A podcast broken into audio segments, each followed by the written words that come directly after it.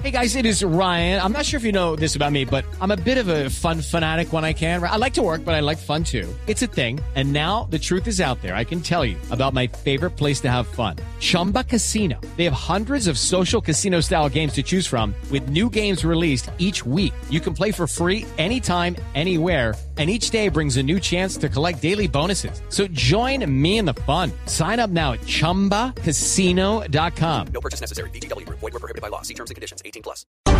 Dos de la tarde, 31 minutos. Momento de actualizar las noticias en Blue Radio. La Superintendencia Nacional de Salud decretó medidas cautelares para la atención de los niños con desnutrición en el departamento de La Guajira. Jorge Herrera.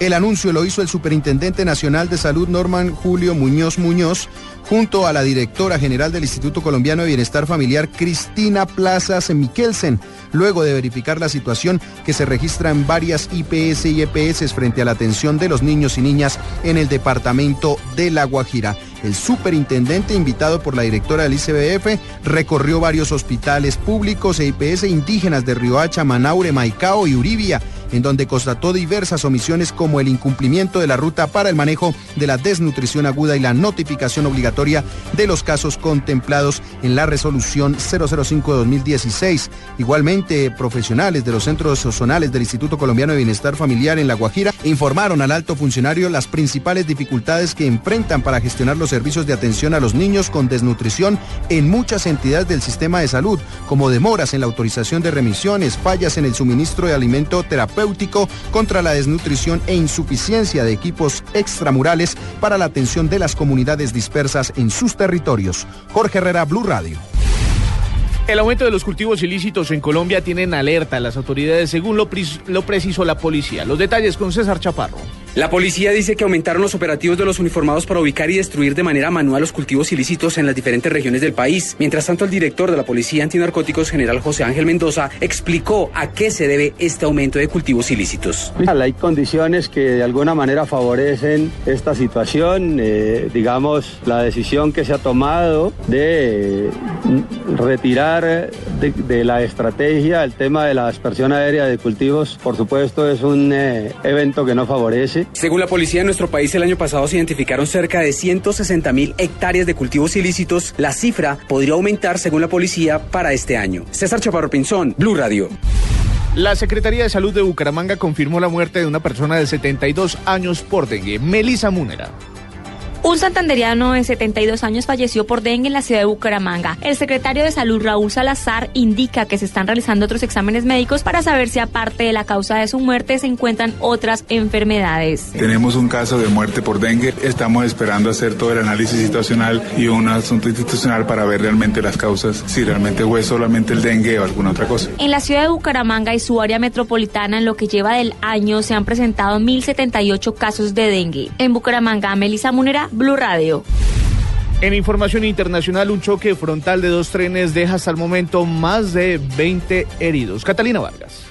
Muy buenas tardes, Diego. Dos trenes chocaron frontalmente en las cercanías de la capital de Costa Rica, donde, donde unas 245 personas resultaron heridas, informaron las autoridades.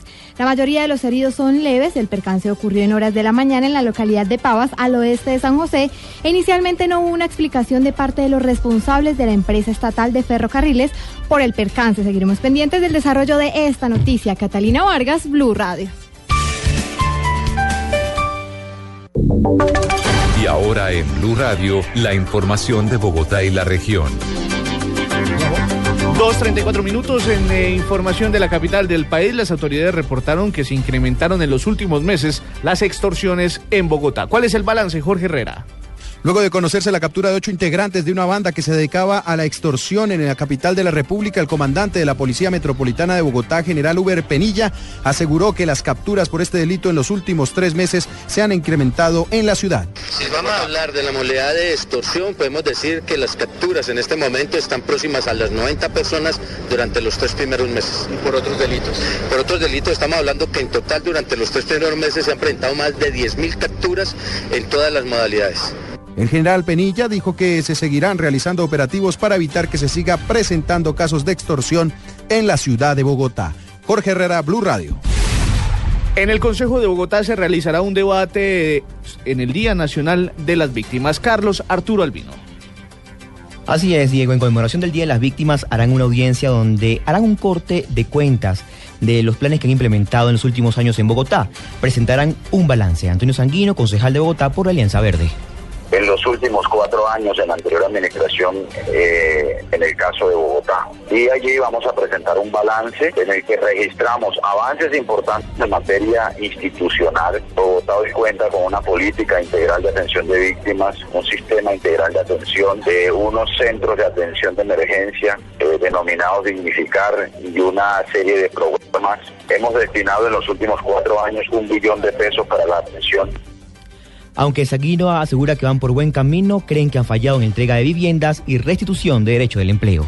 Carlos Arturo Albino, Blue Radio.